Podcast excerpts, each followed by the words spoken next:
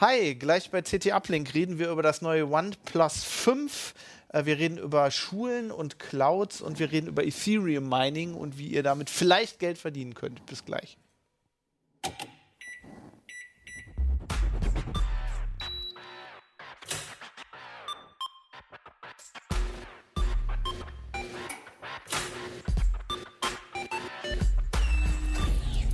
CT Uplink.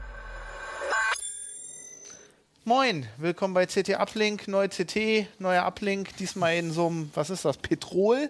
Ich glaube, es ist Petrol, äh, ist am Kiosk. Ähm, heute habe ich, ich bin Fabian Scherschel, mit dabei heute. Äh, Jörg Wirtgen.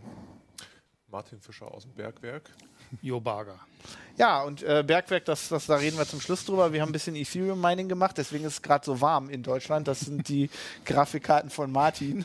Ähm, wir reden dann noch über Schulclouds, aber ganz zuerst äh, reden wir über das neue OnePlus 5. Ich will das immer Six nennen. Hahaha. Flachwitz. Ähm, genau, das äh, haben wir noch nicht hier, das ist noch in Berlin, ne? Das, oder es kommt. Ist es Genau, auf es dem Weg? ist äh, in der Post. Und, äh, genau. Vielleicht kriegen wir es. Also fürs nächste Heft nicht. Äh, für dieses Heft haben wir es auch nicht rechtzeitig gekriegt. Beziehungsweise noch nicht mal die Infos. Das verrät jetzt ein bisschen was über unseren Drucktermin. Oh nein, das wird eh später ausgestrahlt, das versteht nachher keiner mehr. Äh, ja, super spannendes Handy. Äh, OnePlus ist ja so ein bisschen der Außenseiter mit dem OnePlus One, das war so blöde. Mit dem Zweier ging es so langsam und das Dreier war ein cooles Handy. High-End für ganz schön wenig Geld. Die Vier lassen sie aus, weil das irgendwie in China eine, eine Pechszahl ist Echt? oder die Todeszahl oder sowas. Und deswegen geht es jetzt direkt zum Fünfer. Ähm, High-End, super schneller Prozessor, eine Dual-Kamera ist drin, äh, ein schickes Metallgehäuse und das Ganze geht bei 500 Euro los. Also schon sehr verlockend. Wir sind alle vor allem auf die Kamera gespannt. Also der hat hinten dann so zwei, Zwei Kameras. Das ist was ja. für 3D oder? Äh, es gibt da verschiedene Konzepte, was man machen kann und die machen es ähnlich wie beim äh, iPhone 7 Plus und bei so einem Asus Zenfone. Sie nehmen verschiedene Brennweiten. Sie haben zwei Sensoren drin, äh, zwischen denen Sie umschalten können und der zweite Sensor ist ein Teleobjektiv. Und äh, die genaue Vergrößerung verraten sie noch nicht. Also ist es weniger als die 2,3-fach von Asus und hätten sie irgendwie was dazu gesagt. Und vielleicht sogar weniger als die zweifach von Apple, sonst hätten sie das wenigstens gesagt. Aber wir sind mal sehr gespannt, wie es funktioniert. Und das ist eigentlich das, was bei den Smartphone-Kameras am meisten fehlt, nämlich ein Zoom-Objektiv. Ja, da fragt man sich, wie weit die zoomen können da so, ne? Da, ich meine, da ist ja irgendwie Mhm. Genau. nicht viel Platz, Ja, aber und, und genau, es gab mal so zwei, drei Handys, da war ein echtes Zoom-Objektiv drin und die fummelten dann da rum und das äh, funktionierte einigermaßen, aber sie waren viel zu groß, um sie in die Tasche zu stecken. Und deswegen geht man jetzt dazu über, einfach zwei Kameras mit verschiedenen Brennweiten einzubauen. Also es ist kein echter Zoom, es ist, wird weiterhin digitaler Zoom sein. Man hat aber ein echten optisches Teleobjektiv. Also wenn man nur mit diesen beiden äh, äh, Brennweiten arbeitet, hat man sozusagen zwei Festbrennweiten eingebaut. Das ist schon eine ganz coole Also, was Idee. mich da sehr interessieren würde, wie war denn die Bildqualität der Vorgänger so ungefähr? Weil ich finde das schon ziemlich erstaunlich, was für eine gute Bildqualität High-End oder vielleicht sogar schon Oberklasse-Smartphones heutzutage bieten. Auf jeden Fall. Das äh, 3T, was momentan das aktuelle ist, ja nur so ein kleines Update vom Dreier, hier schön in schwarz. Ähm, ist nicht ganz an die Spitzenklasse rangeklommen, äh, gehörte aber schon so zur Oberklasse. Bei gutem Licht kann es durchaus mit Galaxy S7 und Konsorten mithalten. Bei schlechtem Licht wird es ein bisschen wackelig. Also sie verrauschen nicht, sie verwackeln dann. Ah ja, okay. Ja, kann man aber mit leben. Du hast das ich Dreier, benutze, ich du bist ja benutze, auch super ich zufrieden. benutze das ne? 3T auch äh, und äh, ich habe das auf, auf Messen mitgenommen oder so. Ich nehme da keine Kamera mehr mit oder so. Das ist auf jeden Fall gut genug für, für Messefotografie oder so. Das ist äh, als, als Urlaubsknipse oder so. Man braucht da nichts anderes mehr. Genau. Geht ja auch so ein bisschen um die Software, ne? was die da im Hintergrund macht, welches Programm man nutzt und so weiter. und da finde ich in der Tat, ich habe es dieses Jahr auch das erste Mal so gemacht, dass ich das iPhone 7 als einzige Messekamera mitgenommen habe. Ja. Und es ist erstaunlich, wie gute Bilder da rauskommen.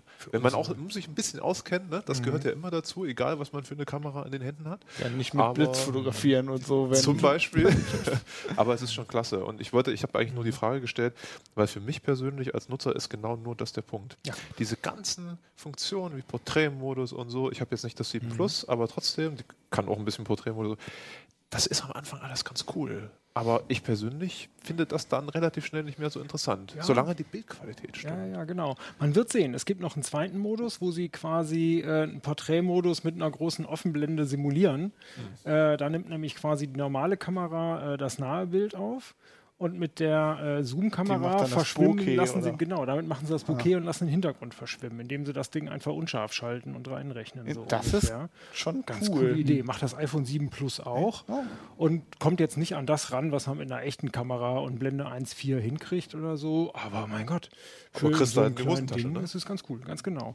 Ja, und das fand ich schon das Spannende bei OnePlus, äh, dass sie genau bei der Kamera richtig viel Wert drauf gelegt haben, sie zu verbessern. Alles andere ist sowieso High-End und ob das jetzt ein 835 oder 821 ist, das merkt man sowieso kaum. Das, aber es ist ein 85, ne? genau, das ist der, der Prozessor. Ist das ein Snapdragon? Snapdragon, ja. Und der ganze Rest ist auch super. Also schon äh, die, die günstige Ausstattung für 500 Euro hat 6 GB Hauptspeicher, 64 GB Flash reicht den meisten Leuten völlig. Nicht, nicht erweiterbar, das sollte man bei nicht OnePlus dazu sagen. Speicherkarte fehlt, genau. Mhm. Mhm. Und das große hat 128. 128 und 8 GB Hauptspeicher für 560 Euro, glaube ich. Und nur das große, also nur das besser ausgestattete gibt es in schwarz, so wie hier. Sehr schick, aber war schon ausverkauft. Wir mussten uns auch das silberne kaufen. Also aber auch es gibt auch sehr schöne Cover von OnePlus. Ja, genau. Mhm. Mann, jetzt machen wir ganz schön viel Werbung für den mhm. Laden eigentlich. Ne? Also ja. wir sind mal gespannt, wie gut die Kamera wirklich ist. Vielleicht taucht sie auch nicht so viel.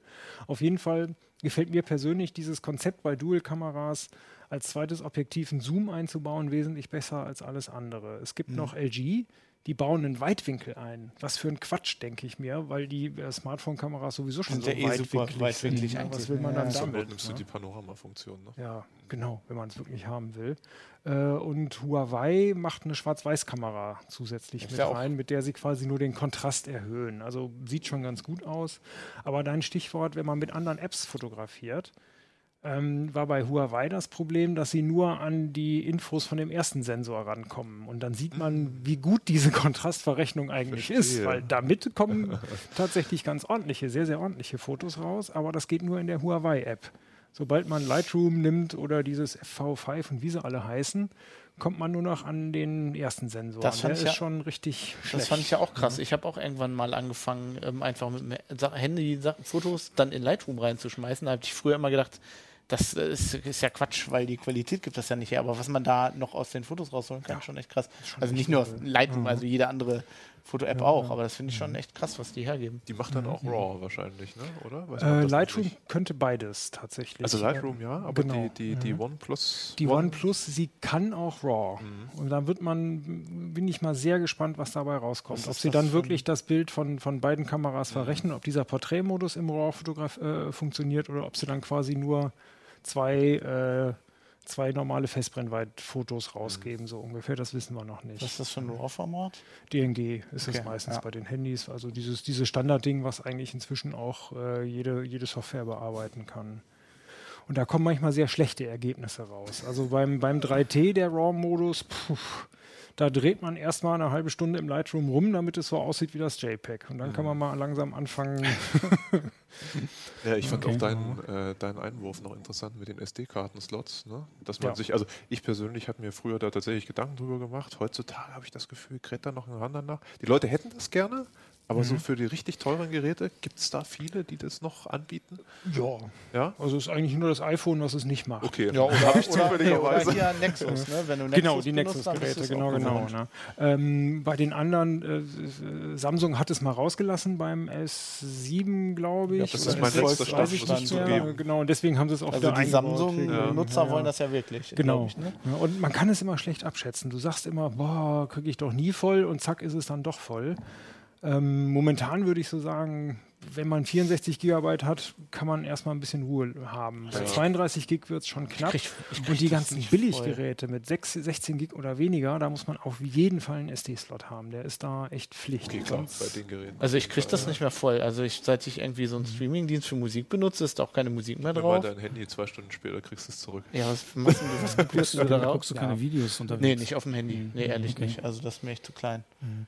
Das ist eben, je nachdem, wie man es macht. In der Tat, bei normaler Anwendung kriegst du den Speicher nie voll, dann reichen vielleicht die 16. Aber wenn du viel fotografierst oder viel filmst oder dir auch mal Videos äh, für, für, offline, für im Zug runterziehst mit Netflix oder so, ja, aber oder wenn du viel, ja, viel zockst, irgendwie, ja. jedes Zock hat ja irgendwie schon 4 Gig oder sowas wie, auf der Karte. Wie viel Gigabyte hat das nochmal Speicherplatz, dieses Handy dann, das neue? Äh, 64, 64, oder 128 mhm. für mehr Geld.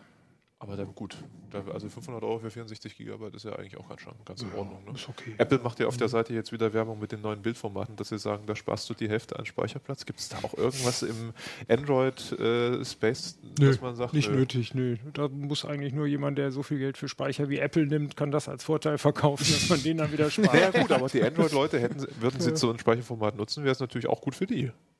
Letztendlich, ne? Ja, aber es ist JPEG und nur mit Fotos kriegst du 128 Gig nicht voll. Ja, 128, ja, okay. Und Ja. auch schon die 64 nicht. Ja. Aber du weißt- weiß man nicht, ob es da Tendenzen gibt, so ein Bildformat dann auch zu nutzen, weiß man nicht. Ne? Ja, ist ja auch, glaube ich, ein proprietäres, oder? Ich glaube schon. Ja. Ja. Also, ja. Sehe ich nicht. Hm. Ähm, was mich noch interessieren würde, die Android-Version da drauf, die haben ihre eigene, ne? Genau, das nennt sich Oxygen OS, ist äh, basiert auf dem 711, ist also top aktuell. Äh, hat so ein paar kleine Änderungen. Also äh, sie haben eine Zeit lang mal das Cyanogen-Mod benutzt und haben ganz viele von den Ideen jetzt in ihr Oxygen eingebaut. Also sind kleine praktische Veränderungen. Es äh, spürt sich, also es fühlt sich nach einem sehr, sehr schlanken Android an mit sinnvollen Ergänzungen. Macht schon Spaß tatsächlich. Sicherheitsupdates kommen bisher ganz Keine ordentlich. vorinstallierten Nerv-Apps oder so, die man nicht wegkriegt. Also insofern, wenn man das ähm, sich anders einrichten will, kein Problem. Ja. Ja, hört, sich, hört sich cool an. Ja, gut, dann sind wir mal gespannt. Äh, wenn das hier ist, werdet ihr das richtig testen. Ne? Ja, auf jeden Fall, genau. Dann dreht Im, äh, in, für Heft 15 weiß ich gar nicht. Wahrscheinlich schaffen wir es nicht, aber möglicherweise in Heft 16 wird es dann kommen. Vielleicht auch in der 15, müssen wir mal gucken. Machen bestimmt auch was online. Online machen wir was, auf jeden Fall. Genau. Was man vielleicht nicht verschweigen sollte, OnePlus ist ein chinesischer Hersteller, die gar keine europäische Niederlassung haben. Ach so, da wird es wieder schwierig, wenn, man, Genau. wenn irgendwas kaputt geht. Ne? Ja, das war eine Zeit lang der wirklich große Nachteil. Beim Bestellen wusste man nicht, zahlt man ein für Umsatzsteuer oder nicht. Und wenn was kaputt ist, muss man es auf eigene Kosten nach China schicken und kriegt es irgendwie bestenfalls nach 14 Tagen zurück. Das hat sich inzwischen verbessert. Viele Leser haben inzwischen geschrieben, dass die in Europa reparieren und die Geräte ruckzuck wieder da sind. Die Erfahrung haben wir jetzt selber zum Glück noch nicht gemacht. Und sie haben zumindest Lager, aus denen sie liefern. Das heißt, man zahlt garantiert keine Einfuhrumsatzsteuer ähm, und kriegt das Ding auch innerhalb von zwei, drei Tagen. Das soll auch richtig schnell gehen. Ne? Die Das Kollegen, die so ein Ding ja. gekauft haben, die waren eigentlich ganz Ja, zufrieden. ja, ja, genau. War bei meinem auch. War ich sehr zufrieden. Man kriegt, glaube ich, aber keine Rechnung mit ausgewiesener Mehrwertsteuer, was möglicherweise für den einen oder anderen dann ja auch wieder 19% Preiserhöhung bedeutet. Das heißt aber auch, man kann es auch nicht von der Steuer absetzen, wenn man Ganz einen Beruf hat, wo man das Handy braucht und absetzbar Absetzen, ist. doch, absetzen kannst du es schon. Du kriegst nur, wenn du Mehrwertsteuerabzugsberechtigt bist, diese 19% nicht zurück. Okay. Ja, cool. Dann äh, bleibt dran, wir werden uns darum kümmern. ähm, Genau. Jo, du bist äh, hier, du hast äh, im aktuellen Heft ähm, über, über Cloud in Schulen ge äh, geschrieben. Genau, wir haben aber zwei Artikel zum, zum Thema Schul-IT. Äh, die gute Nachricht, äh, die äh, Politik interessiert sich jetzt mal wieder für das Thema und macht da mal wieder ein bisschen Tempo. äh, und zwar hat sich die Bildungsministerin mit den äh, Kultusministern der Länder zusammengesetzt und gesagt, wir müssen da was machen. Und die haben einen Bildungspakt beschlossen. Äh, Frau Wanka, die Bildungsministerin, hat gesagt, mein Ministerium gibt 5 Milliarden Euro für die Infrastruktur, also für die Anbindung der Schulen ans Netz, äh, für das WLAN in den Schulen, für, für Server, für Hardware. Äh, Im Gegenzug sollen die Länder dafür sorgen, dass äh, ja, digitale Lehrmaterialien entstehen und bereitgestellt werden und dass halt auch die Lehrer äh, fortgebildet werden. Ne? Die, die beste Infrastruktur, das hat die Vergangenheit gezeigt, die nutzt überhaupt nichts, wenn die Lehrer nichts damit anfangen können. Dann steht dann halt teure Hardware in der Schule rum und nichts passiert damit. Ich fand das ja so total krass, um dich nur kurz zu unterbrechen, ähm, weil ich das gelesen habe. Ich habe halt keine Kinder. Ja. Und ich bin davon ausgegangen, dass sowas schon längst passiert. Also, ne, aber Also es gibt Schulen, die äh, da sehr offensiv sind äh, in dem Thema oder so. Da habe ich auch schon mal eine Reportage gemacht über eine Schule, die, die auch schon längst in der Cloud unterwegs ist oder so. Aber es gibt halt auch Schulen, die Grundschule, auf die mein Sohn gegangen ist oder so, da, da gibt es halt einen, einen äh, äh, äh, Dingsraum, einen Computerraum. Und äh, es gibt aber niemanden, der den bedienen kann.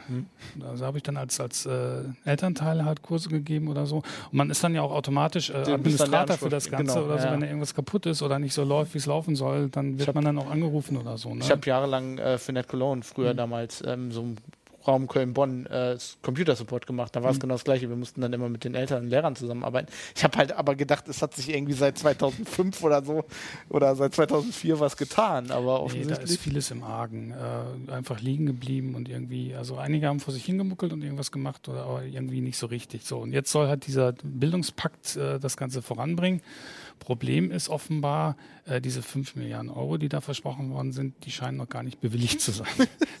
äh, als dann jetzt das Ganze vorgestellt worden ist, war auch Frau Wanka verhindert und auch ihre Stellvertreterin war erkrankt und deshalb mussten die Kultusminister das selber vorstellen. Äh, was wir bisher nur rausgekriegt haben, ist irgendwie, äh, es gibt wohl auch schon einen Haushaltsentwurf für 2018. Da sind diese 5 Milliarden Euro bisher noch nicht vorgesehen. Ganz davon abgesehen sagen auch die Länder äh, grundsätzlich irgendwie, das ist so eine Riesenaufgabe, die ganzen Lehrer vorzubilden. Äh, das kriegen wir auch nicht alleine gewuppt. Also da ist noch vieles im Argen. Nichtsdestotrotz arbeiten alle daran. Ähm, das ist der zweite Artikel, den wir im Heft haben. Da geht es halt um Schulclouds. Ähm, wir haben halt ein föderales System. Äh, Bildung ist äh, äh, Ländersache. Und deshalb macht auch jedes Land so mehr oder weniger sein eigenes Ding. Du hast über NRW geschrieben, glaube ich. Ne? Ich habe also ein wesentlicher Teil des Artikels dreht sich um Logineo NRW. Das startet nämlich jetzt äh, zum kommenden Schuljahr. Und das ist so eine, ja, so eine Art Basiscloud oder so. Ne? Da kriegt jeder Schüler und jeder Lehrer kriegt dort Speicherplatz und kriegt dort eine E-Mail-Adresse, Vorname, Punkt, Nachname, Punkt, Punkt Schulnummer, irgendwas. .de oder so. Natürlich. Nicht so besonders toll, äh, aber man kann zumindest, also wenn die Schule jetzt schon eine E-Mail-Anbindung hat oder so, dann kann man da so ein Mapping machen. Äh, dann kann man so eine alte äh, E-Mail-Adresse behalten. Ähm, ja, aber viel mehr als ähm, so ein bisschen Speicherplatz ist da nicht. Also, zum, also sowas wie, wie Chat oder so gibt es nicht. Ne? Also im Zweifelsfall, wenn dann halt gechattet werden soll oder WhatsApp die Schüler das wollen ne? oder so, dann, dann wird dann halt eine WhatsApp-Gruppe aufgemacht, wie das auch an vielen Schulen üblich ist. Ähm, das ist natürlich mit Datenschutz nichts zu tun und, und ist ver- verstößt wahrscheinlich auch in vielen Ländern noch gegen diverse Gesetze oder so, wenn sowas im schulischen Kontext läuft. Deshalb ist halt grundsätzlich so eine Schulcloud für den Unterricht mal eine ganz tolle Sache. Ne? Also dass halt irgendwo ein Administrator sich darum kümmert, halt, dass da so eine, so eine Softwareinfrastruktur läuft, äh, dass nicht der Physiklehrer neben seiner eigentlichen Arbeit halt sich um das Ganze kümmern muss, sondern dass man da eine Lernumgebung hat, in der man halt so wie es halt auch in, später dann im Arbeitsleben passieren wird, äh, mit digitalen Inhalten hantiert. NRW ist ein An Ansatz, noch nicht so besonders weit vorne. Die anderen Länder machen ihr eigenes Ding. Dann gibt es noch ein äh, Projekt äh, ja, äh, vom Bund, gemeinsam mit dem Has- Hasso-Plattner-Institut und äh, noch, noch anderen Partnern, bauen die auch ihre Schulcloud auf. Und dann gibt es natürlich noch kommerzielle Anbieter. Ne? Also äh, Microsoft zum Beispiel bietet sein Office 365 auch kostenlos an für Schulen in so einer reduzierten Version, die aber völlig für den Unterricht ausreicht. Oder äh, Anbieter wie It's Learning, die sich halt auf das Thema spezialisiert haben. It's Learning wird zum Beispiel in Bremen eingesetzt und das scheint wohl ganz gut zu funktionieren da. Eigentlich will man das ja, ne? Weil Mhm. was machen die sonst? Mit Hausaufgaben noch einscannen und dann oder mit WhatsApp abfotografieren, wenn die das irgendwem schicken müssen? Ich meine, äh, Ja, wie so läuft das heutzutage? So läuft's. Unterrichtsmaterialien werden heutzutage häufig noch kopiert oder per E-Mail versendet oder so. Und das ist natürlich alles nicht im Sinne des Erfinders. Nee, Mhm. eigentlich ist, also äh, du hast gerade bei WhatsApp gesagt, das verstößt wahrscheinlich gegen Datenschutzgesetze, ne? aber das ist wahrscheinlich noch ganz gut, weil das ja Ende zu Ende verschlüsselt. Ich weiß nicht, ob die, äh, Anderen Anbieter das machen. Genau, ja. Ähm, Wenn man es so sieht, ist es wahrscheinlich eine, eine sehr pragmatische und, und, und, und im Prinzip auch sichere Lösung, aber nichtsdestotrotz äh, will man wahrscheinlich dann doch von Gesetzgeberseite, dass die Inhalte irgendwo in Deutschland auf Servern liegen ne? und äh, auch zwischengespeichert werden und nicht irgendwo sonst wo. Ja, und das, dieses ganze Gewurschtel, ich meine, jetzt gibt es halt verschiedene Lösungen oder so und wenn sich dann ein Schulträger mal äh, entscheidet, wir machen da mal was, ähm, welche Lösung nimmt er denn dann? Wartet er auf die Landeslösung? Nimmt er die Bundeslösung oder nimmt er was Kommerzielles? Da ist momentan äh, ein, ein sehr heterogener äh, Markt oder so und, und ähm, ja, Hört sich, hört sich irgendwie ein bisschen grauenhaft an. Mhm. Also man müsste ja meinen, ich weiß nicht, wie ihr das so seht, aber ey, wenn ich jetzt Kinder hätte, dann würde ich eigentlich erwarten, dass die mal langsam in die Pötte kommen, weil du willst ja, dass wenn die dann irgendwie äh, im Berufsleben, wenn die schon auf die Uni kommen, ich meine, selbst da machst du ja viel jetzt schon digital. Also, so. Immer wenn, man, wenn ich mich damit, damit beschäftige, denke ich auch, ich habe 1987 Abitur gemacht und ich hatte dann Informatik-Leistungskurs. Glückwunsch. Und, ja, danke. Abi 87. Äh, und da gab es Computerräume. Und wenn man sich überlegt, wie, wie wenig sich seither getan hat, dann ist das schon ein bisschen, bisschen traurig. Ne? Ich meine, wir, wir, dieses Land lebt davon, dass es halt smart ist und dass es halt äh, gute Produkte herstellt. Und die Leute sollten eigentlich auch in der digitalen Zeit angekommen sein, die, die, die Schüler. Äh, sind sie ja auch eigentlich, ne? Also muss man ja mal ganz klar sagen. Schon, Zu Hause ja. sind sie das, glaube ich. Ja. ja. aber die Schule bildet mhm. das nicht ab. Ja.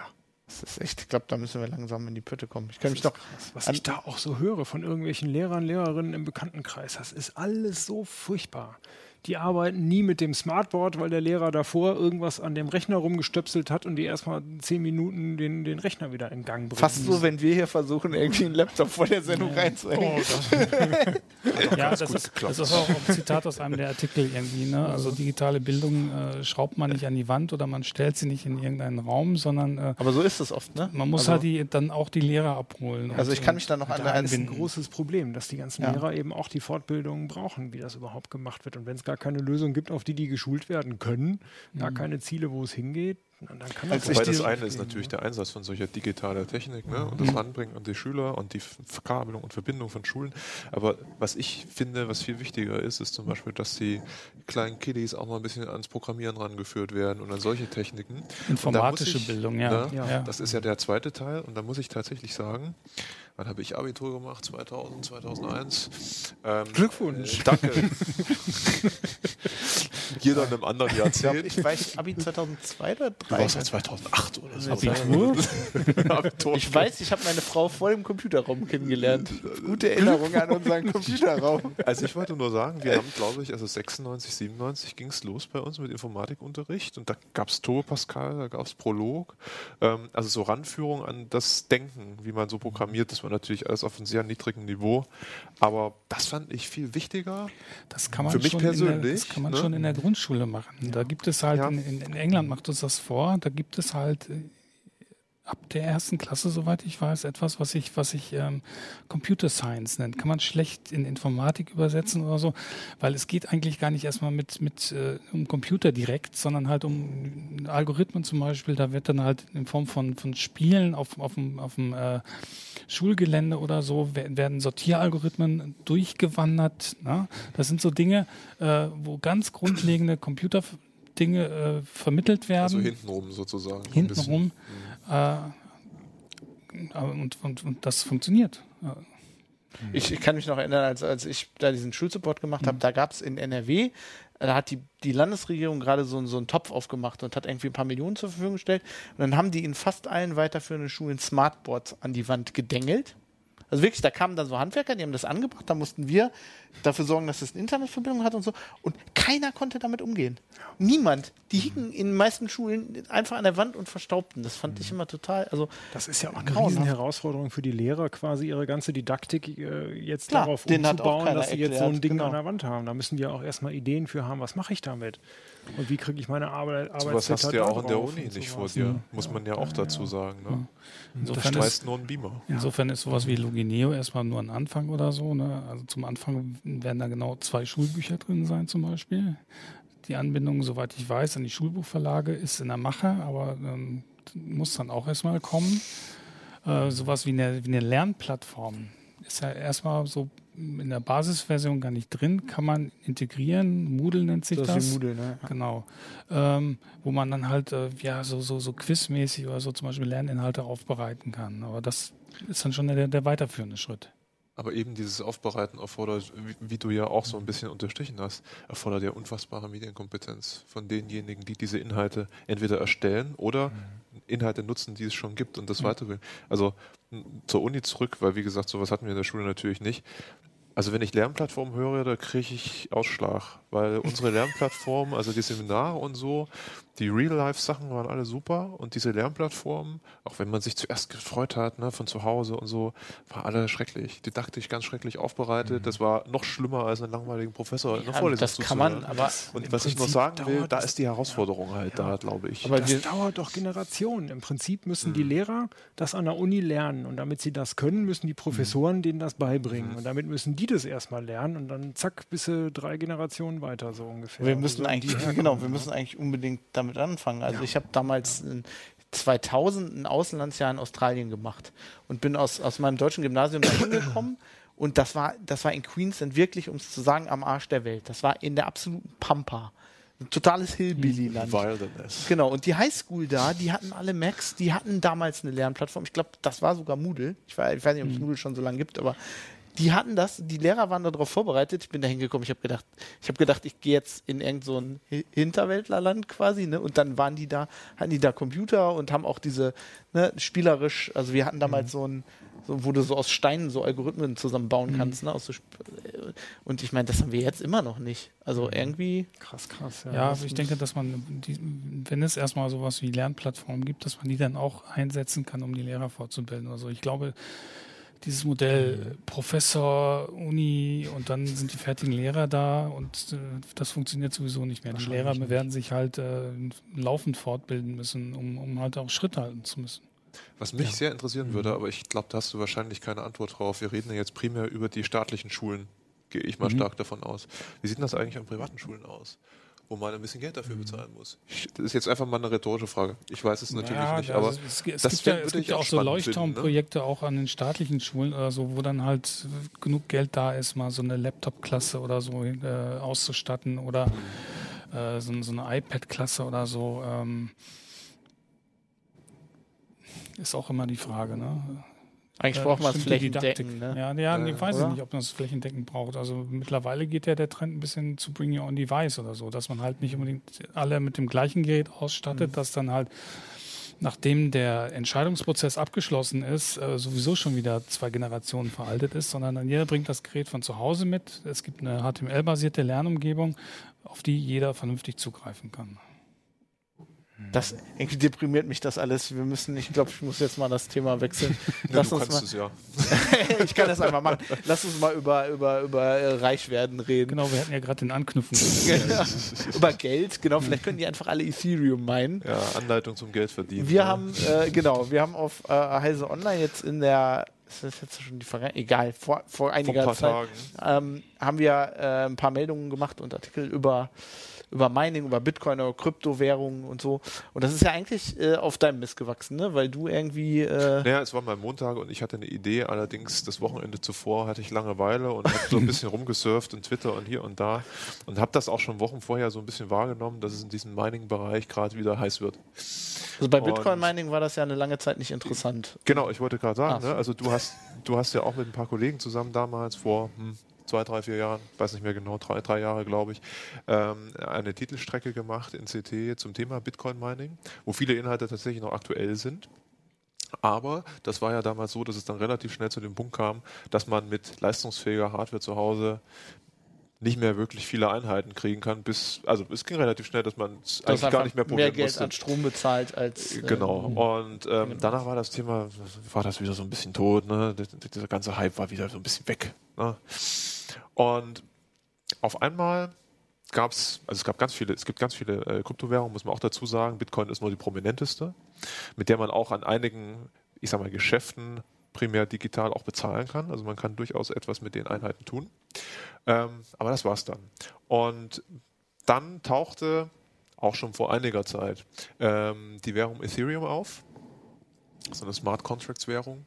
Und ja, die tauchte auf, man nahm die wahr, alles easy. Plötzlich stieg der Kurs vor ein paar Monaten, ging durch die Decke, exponentiell. Und das Interessante bei Ethereum war, für die ganzen Goldschürfer, dass man bei Ethereum in der Tat noch sich an dem Punkt befand, dass man mit eigener Hardware tatsächlich noch Einheiten rausrechnen konnte. Das hat natürlich Interesse geweckt. Äh, als der Kurs dann über 250 Dollar pro Einheit ging, Ähm, kochten vor Diskussionen hoch von Leuten, die gesagt haben, meine Güte, wir haben doch irgendwie Grafikhardware zu Hause. Spiele sind eh alle gerade scheiße oder habe ich durchgespielt oder äh, ich sitze im Kinderzimmer, Mama bezahlt Strom, lass doch mal machen. Ne? Also von, von ganz jung bis ich bin in der Firma und so. Ähm, und da haben wir uns das auch mal angeguckt wie denn das so funktioniert. Da gab es ja ganz viele, ganz viele Unklarheiten, ganz viele Anleitungen im Netz, die nicht funktioniert haben. Wie gesagt, Montag früh Idee, ich schreibe heute Nachmittag mal ein Tutorial, ist klar.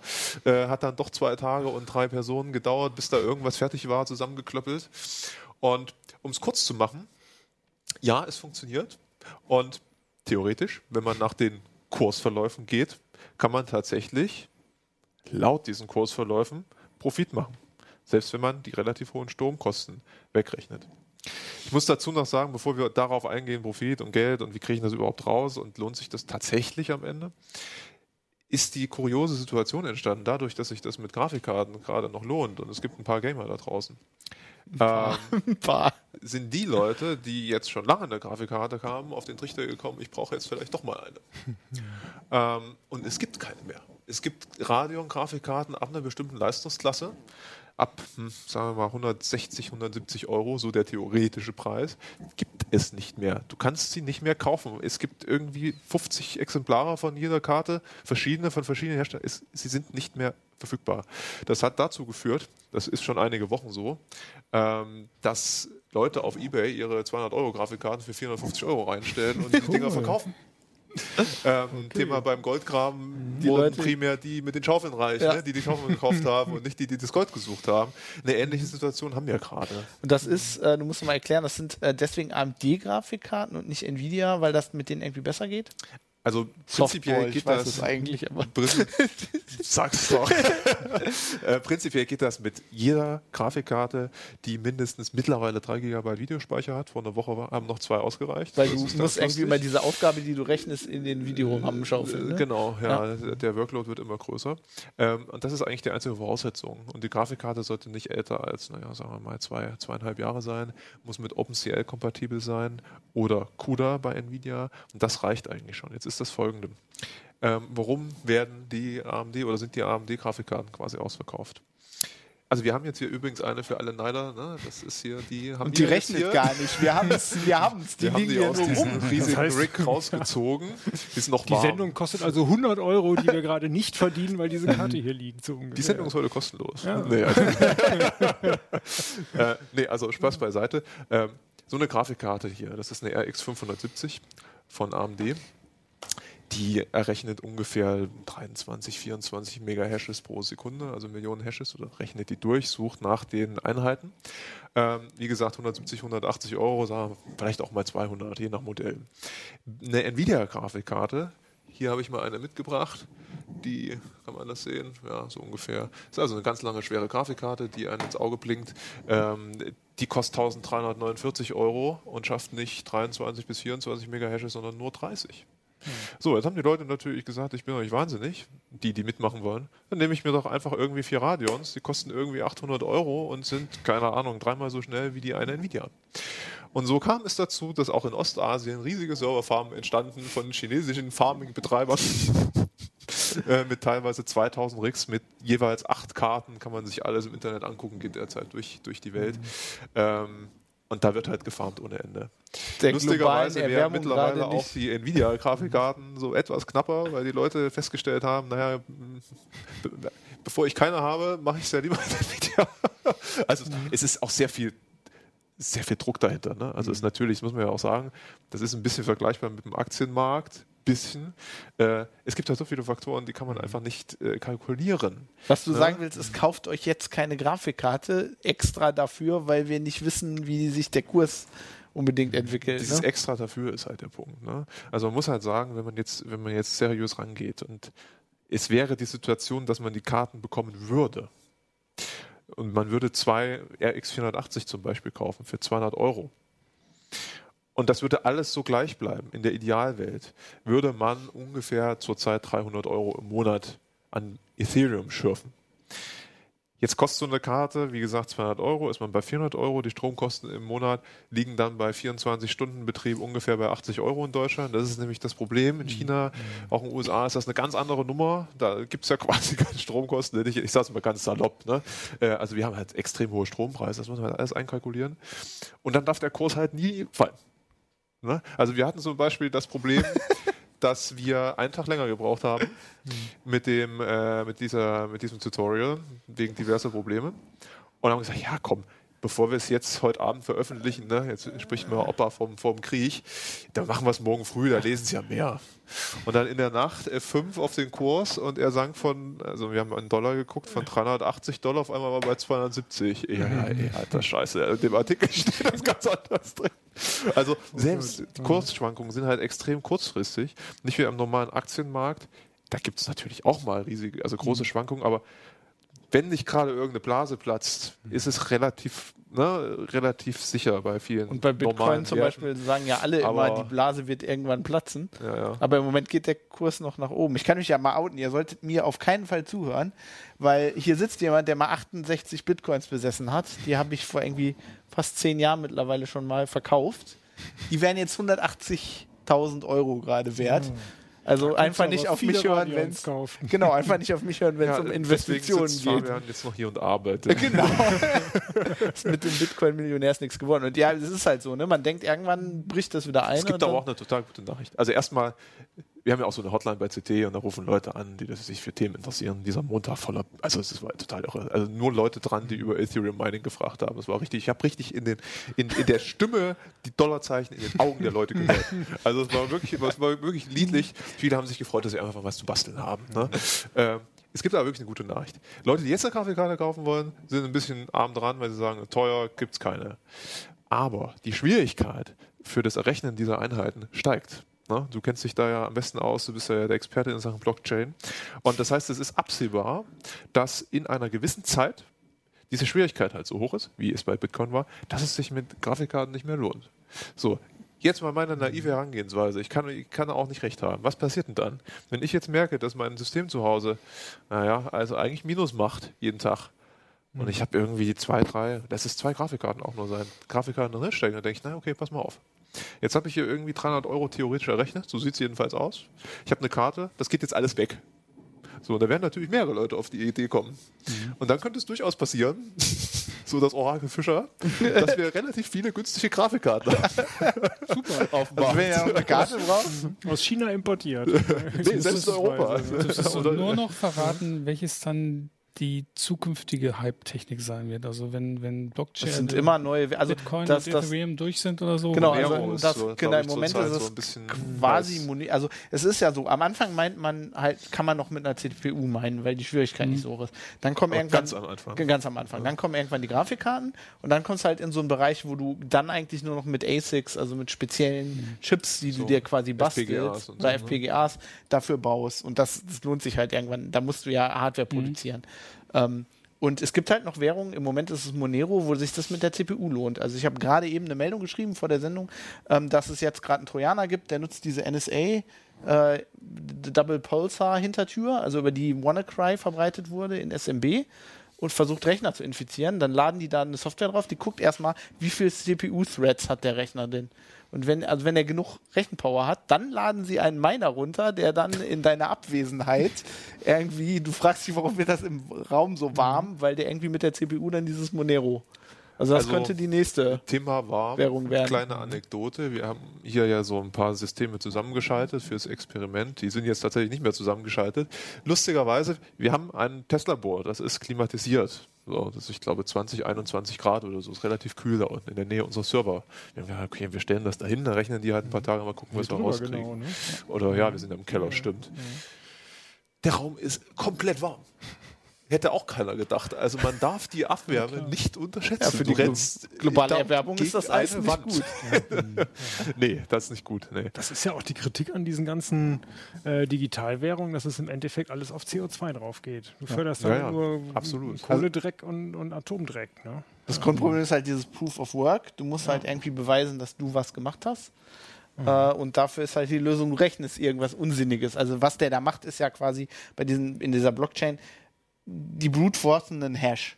Also die erzeugen einen Hash und der muss eine bestimmte Charakteristik haben, also bestimmte Anzahl von Nullen am Ende oder so. Und da du das nicht, ne, du musst das halt immer wieder machen, bis du so einen Hash hast und das ist halt eigentlich komplette Energieverschwendung. Ja. Stimmt schon. Und da Also- fragen sich dann halt Leute durchaus, auch bei uns im Forum, ja, aber was ist denn das dann für ein Wert? Ne? Also wenn man jetzt wirklich mal rangeht, was, was ist das eigentlich für ein Wert? Ich mache aus Strom Geld, also ich rechne aus Strom eine Einheit, die am Ende irgendwie nach ein paar Wochen 300 Euro wert ist. Das ist irgendwie Naja. das Ja, bei der ne? Bundes Naja, beim Euro nimmt die Bundesdruckerei Papier, druckt dann Genau. eine Zahl drauf und dann ist Nee, das nee, wert. ich wollte ja nochmal sagen, aber die, Ja. das kannst du halt, das, der Unterschied ist, das kannst du halt irgendwie anfassen. Du kannst du zur Not ja heute noch, noch haben wir Bargeld, da gibt es ja auch irgendwelche Tendenzen, die wir alle kennen, kannst du zur Bank gehen und dir einen Geldkoffer mitgeben lassen. Oder auch nicht, Probier je das nachdem, mal wie viel du hast. also ja, das aber ist halt für viele nicht greifbar, nur das würde ja, ich sagen. das ne? stimmt. Aber es gibt halt da auch so komische. Es gibt ja immer diese, es gibt ja Münzen, da ist irgendwie mehr Kupfer drin, also die sind mehr wert als draufsteht und so. Das ist halt immer irgendwie ein bisschen komisch. Ja, das Grundproblem ist halt, dass viele Leute, wenn man darüber schreibt, irgendwie wirklich denkt, das sind Münzen. Ich meine, wir als Journalisten, also das Problem, wir haben immer das Problem, so Bitcoin-Meldungen, die kann man schwer bebildern. Und dann nehmen wir dann immer diese anderes Bilder mit diesen Bitcoin-Münzen. Das ist natürlich eigentlich auch Quatsch, ne? Ja, ja. Ähm, also wir sind auch ein bisschen, ja, wir sind auch ein bisschen Mal, selber schuld, aber ja, viele Leute verstehen das ja nicht. Ganz interessant ist ja bei diesem Ethereum, das ist ja nicht nur eine Währung, damit, da kann man in diese Blockchain ja auch so ähm, äh, quasi Verträge reinschreiben, dieses Smart Contract-Ding, was du angedeutet hast. Also da gibt es verschiedene Ansatzmöglichkeiten. Das ist eine ziemlich komplexe Materie, muss man auch mal Genau. dazu sagen. Also das ist nichts, wo man jetzt mal schnell einen Artikel liest und man kapiert das. Also das ist wirklich sehr, sehr umfassend und komplex. Nee, ich habe ne? auch, als ich diesen ähm, Artikel, den ich vor drei Jahren mit Harald Bürgerholz gemacht habe, als ich den wieder gelesen habe, um den zu aktualisieren, habe ich Sachen wieder gelernt. Die hatte ich in der Zwischenzeit offensichtlich vergessen. Also dieses ganze Blockchain-Ding ist halt total, ähm, ich kann ja mal ganz kurz versuchen, das äh, zu umreißen. Es gibt bestimmt dann wieder Kommentare, dass irgendwas falsch war. Das ist immer so. Also jetzt Ähm, kommt unser Experte. also eigentlich ist das ja eine Möglichkeit, also das ist was wie ein Transaktionslog. Also ne, das die Bitcoin, diese Währung besteht nicht aus Münzen, sondern es ist eigentlich ein, ein öffentliches Buch, Transaktionsbuch. Du hast eine Adresse und ähm, du, da steht eigentlich nur drin, so diese Adresse hat an die andere Adresse so und so viel gezahlt. Und darunter aus der Balance kannst du dann halt errechnen, wie viel Bitcoins du hast. Also wenn du, wenn drei auf drei, ich sage jetzt mal drei Bitcoins, das sind was weiß ich, deswegen musst du den Artikel überarbeiten, das sind 8000 Euro oder so. Aber wenn drei gehen rein, zwei überweise ich an Jo, kann ich, steht nirgendwo, dass ich noch eine habe, aber das sehe ich halt in dieser, in dieser Balance dann. Und das ist eigentlich nur ein globales Buch, wo das alles drin steht, wer was an wen überwiesen hat. Und das ist halt so ein kryptografisch gesichertes Log, so zum Beispiel wie ähm, Git oder auf Linux gibt es ja Logs, die, ähm, wo du einfach kryptografisch sichern kannst, dass, dass der eine Eintrag nach dem anderen ist und du kannst dann die älteren Einträge nicht mehr verändern. Weil das würde halt die Hashes ändern und so.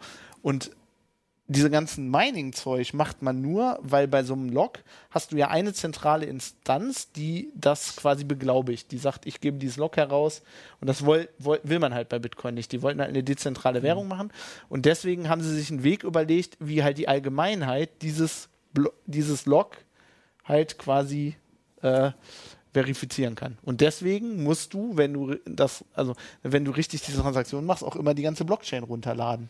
Ähm, ich habe das jetzt neulich mal nochmal gemacht, um meine Bitcoin-Adresse nochmal anzugucken. Das hat eine Woche gedauert. Also das bei heißt, wenn, du, das- wenn jetzt jemand irgendwas äh, schürft, ne, hat irgendwie drei Einheiten oder was weiß ich, und dann will er gucken, wie viel habe ich denn? Das geht ja auch ohne die Blockchain. Das geht auch ne? ohne. Also du kannst, du kannst, du kannst mit so einem Lightweight-Client, kannst halt an den Ende, du musst halt nur ins Ende der Blockchain gucken. Aber wenn du dir wirklich sicher sein willst, stimmt das alles, musst du halt bis zum Anfang, bis zum ersten Block von Satoshi alles zurück überprüfen. Das ist halt dieses Errechnen von den Blöcken. Das, was du beim Mining machst, ist quasi eine Dienstleistung, die du an das System machst.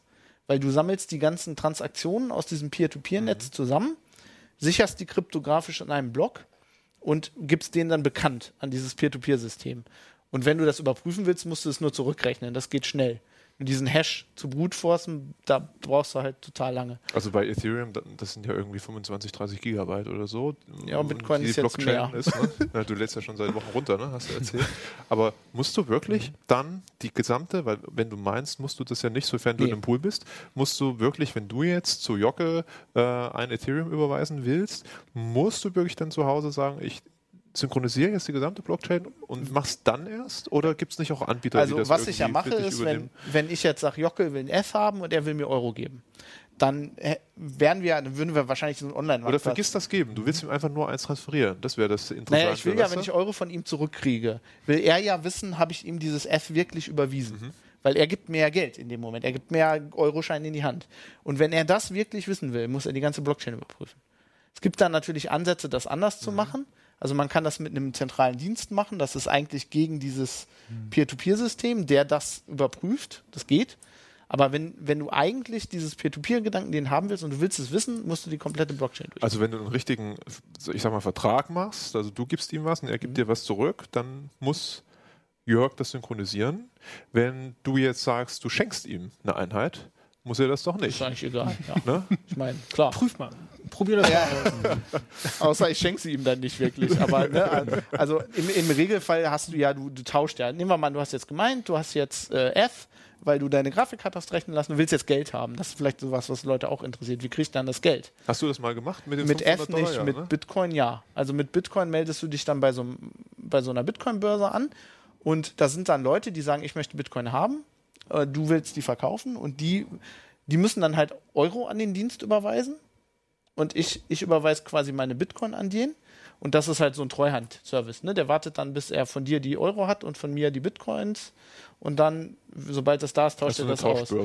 sozusagen. Aber das dauert halt dann auch, weil meine Transaktion muss ja dann in einem Block landen und dann überprüft der Dienst das halt. Der hat auch halt die Blockchain da synchronisiert und guckt dann und sobald es da ist, gibt Das ist das eine, ne? Dann gibt es ja noch andere Anbieter wie Kraken.com und so. Und das ist, glaube ich, nicht so ein Tauschplatz. Ne? Das läuft ja dann irgendwie über die Fidor-Bank. Aber ich glaube, da wollten wir eh noch einen Artikel drüber machen. Ich glaube, Das da müssen wir sprengt da- wahrscheinlich ja, jetzt das eh sprengt den jetzt Rahmen. sehr ne? den Rahmen. Also das Ja. geht dann auch, muss man auch dazu sagen, auch ins Steuerrecht und so. Das ist alles gar nicht so ohne. Also wie, jeder, der das, man kann Ich bin ganz froh, dass ich die 180.000 Euro nicht mehr habe.